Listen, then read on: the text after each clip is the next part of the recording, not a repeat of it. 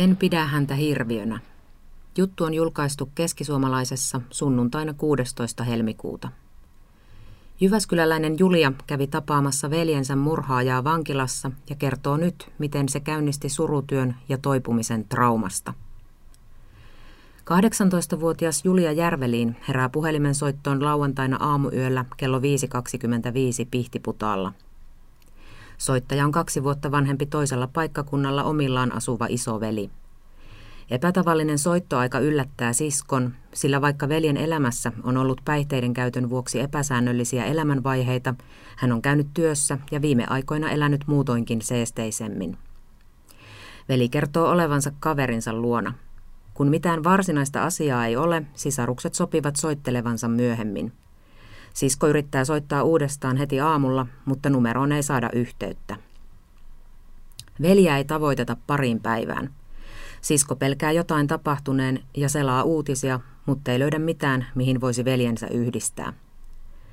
Myöhemmin samana päivänä isä hakee Järvelinin koulusta ja kertoo kotimatkalla suruuutisen.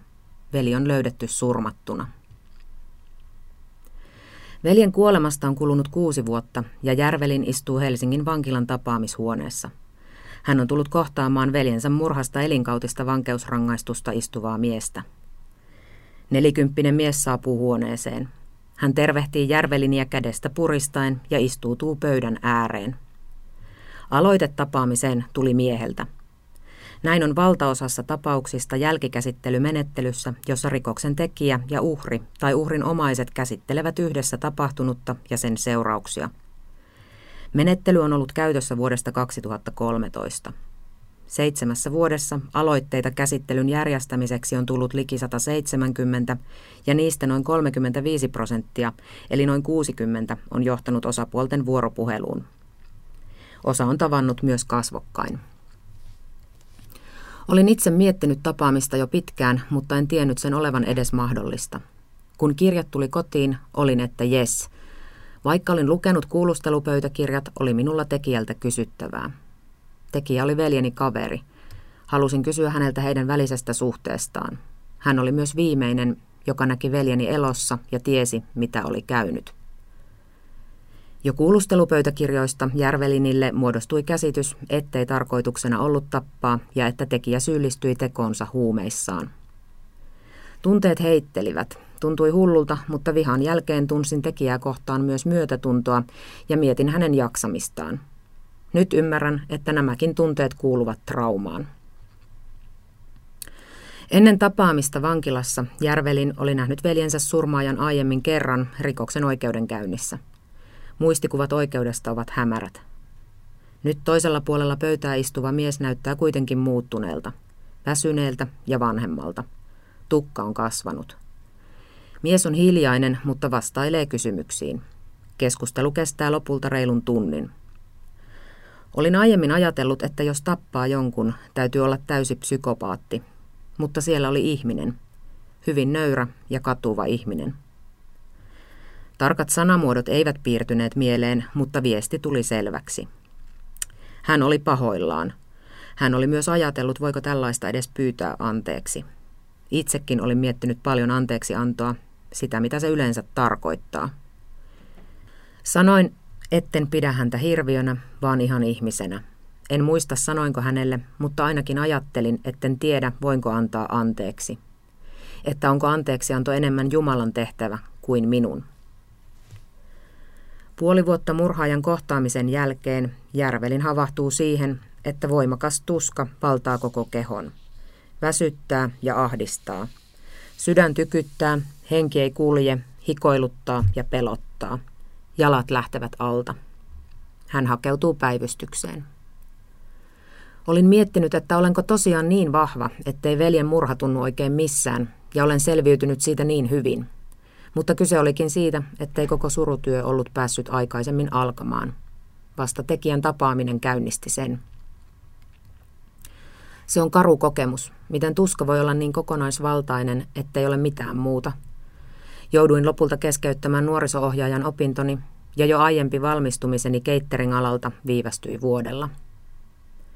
Opintojen viivästyminen johti velkaantumiseen.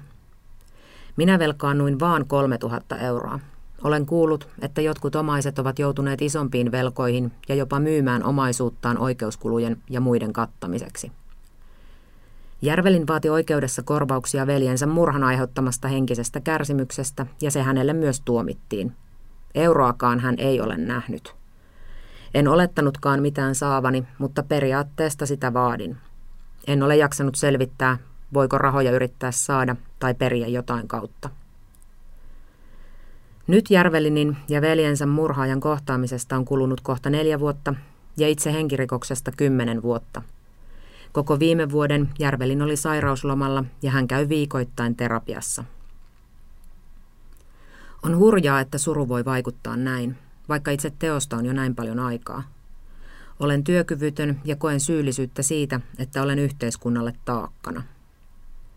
Hän on pohtinut, olisiko tilanne nyt toinen, jos kaikki olisi heti alkujaan hoidettu toisin suruviestin tuomisesta lähtien. Meille Pihtiputaalle ei kukaan virallisesti ilmoittanut mitään, vaan tieto tuli toisella paikkakunnalla asuvalta äidiltä. Kuolin viesti oli viety ainoastaan hänelle. Seuraava yhteydenotto tuli minulle kaksi viikkoa tapahtuneen jälkeen syyttäjältä, joka halusi tietää puhelusta, kun veljeni viimeisin soitto oli minulle. Seuraavaksi postilaatikkoon tipahtivat poliisin tutkintapöytäkirjat, joista ilmeni veljen kuolemaan johtaneen teon raakuus ja julmuus kuvien kanssa. Teko ei jäänyt pelkästään veljen surmaamiseen, vaan myös hänen hautarauhansa oli rikottu. Nuori ja utelias kun olin, tietenkin ne luin. Kukaan ei kertonut tapahtuneesta mitään, joten halusin vastauksia, jotta voisin yrittää ymmärtää, mitä on tapahtunut.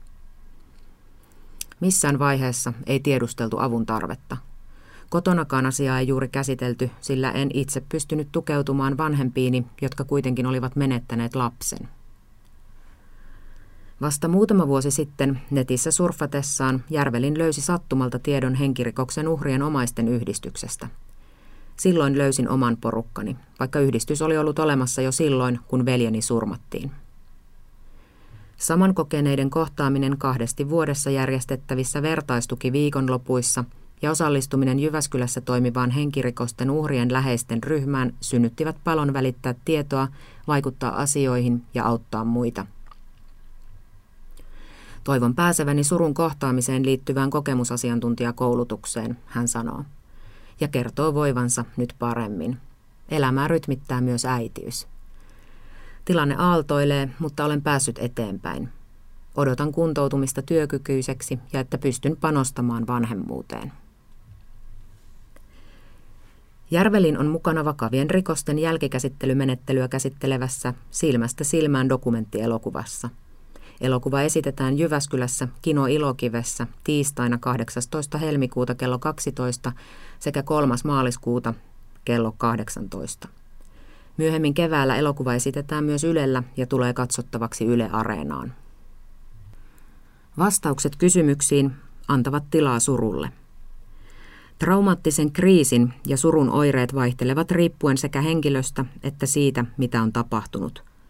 Jälkikäsittelymenettelyyn osallistuneet uhrien omaiset ovat kärsineet oireista useitakin vuosia.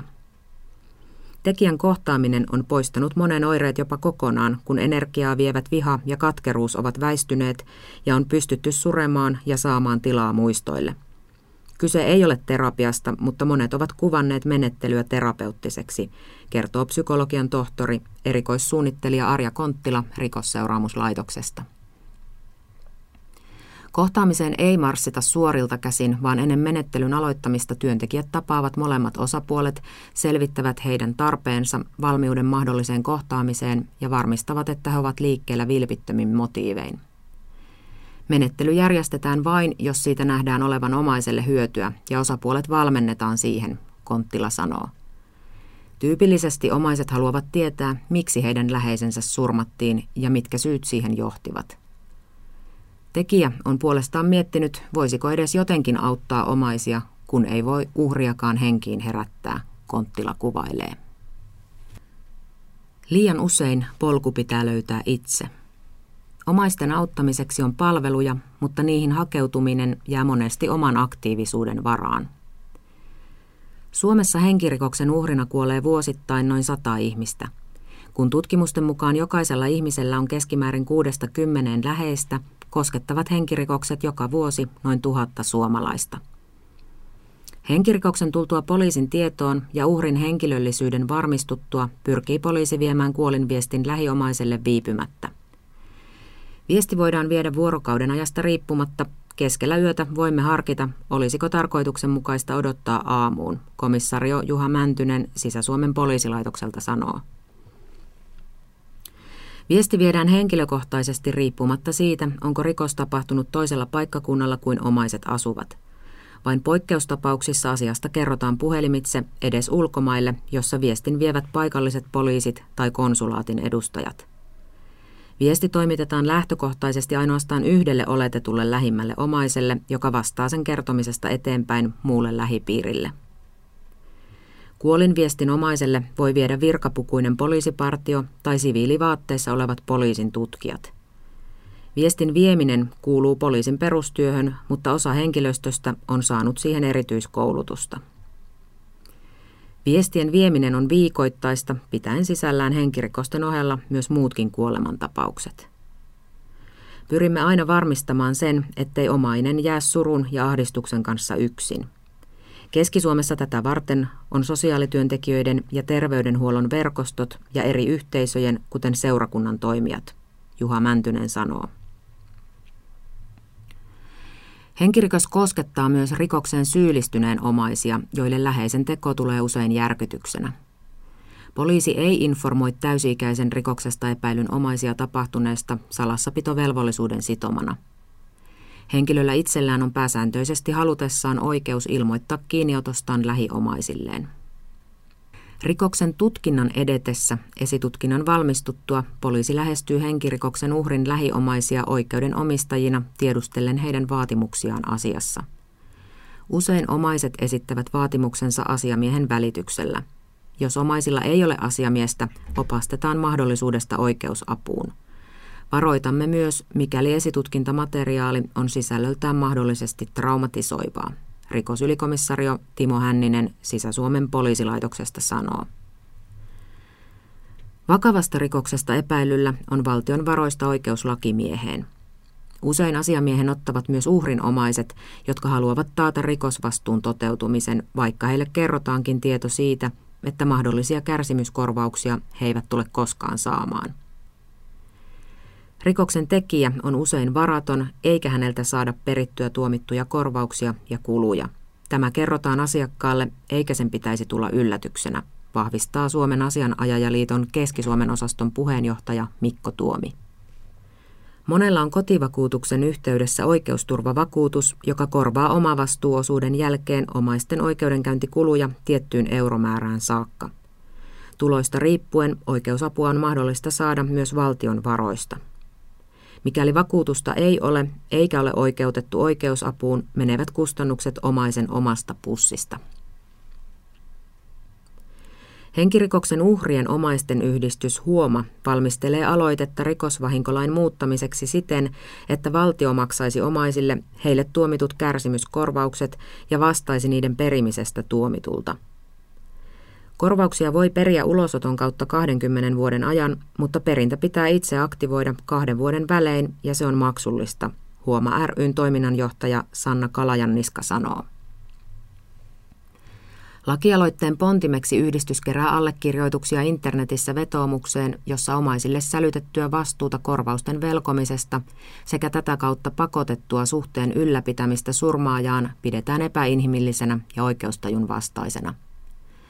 Yhdistyksen mukaan epäkohtia on edelleen paikkakunnasta riippuen myös siinä, etteivät uhrien omaiset saa tietoa tilanteessa tarvitsemistaan palveluista. Palveluohjaus puuttuu. On erilaisia palveluita, rikosuhripäivystys, kriisihoitoa, terveydenhoitoa, mutta kukaan ei pidä huolta siitä, että omainen saisi niistä tietoa. Ei ole ymmärrystä siitä, että tiedon selvittäminen itse ei onnistu siinä tilanteessa, kun ei pysty edes syömään ja juomaan, Kalajanniska huomioi. Keski-Suomen kuntien asukkaita palvelevan kriisikeskus Mobilen tuen piirissä oli viime vuonna kahdeksan eri henkirikoksen uhrin läheisiä. Viidessä tapauksessa läheiset hakeutuivat tuen piiriin itse, kolmessa yhteydenotto tuli poliisin välittämänä. Kriisikeskuksen johtajan Tuija Hauvalan mukaan kriisityöntekijät lähtevät poliisin pyynnöstä mukaan viemään suruviestiä, mutta yleensä poliisi kertoo suruviestiä viedessään kriisityön mahdollisuudesta tai välittää yhteystiedot myöhempää yhteydenottoa ja tukitoimien kartoittamista varten. Tuki tarkoittaa henkistä tukea, eli keskusteluja puhelimitse, asiakaskäynnein kriisikeskuksessa tai kotikäyntejä. Tukeen liittyy myös tilannekohtaisesti ohjaamista muihin palveluihin, Hauvalla luonnehtii. Palvelupolkua omaisten auttamiseksi rakennetaan parhaillaan työryhmässä. Työryhmässä kootaan palvelupolkua henkirikosten uhrien omaisten auttamiseksi, jotta apuun ohjautuminen olisi entistä saumattomampaa, Hauvala sanoo. Mm.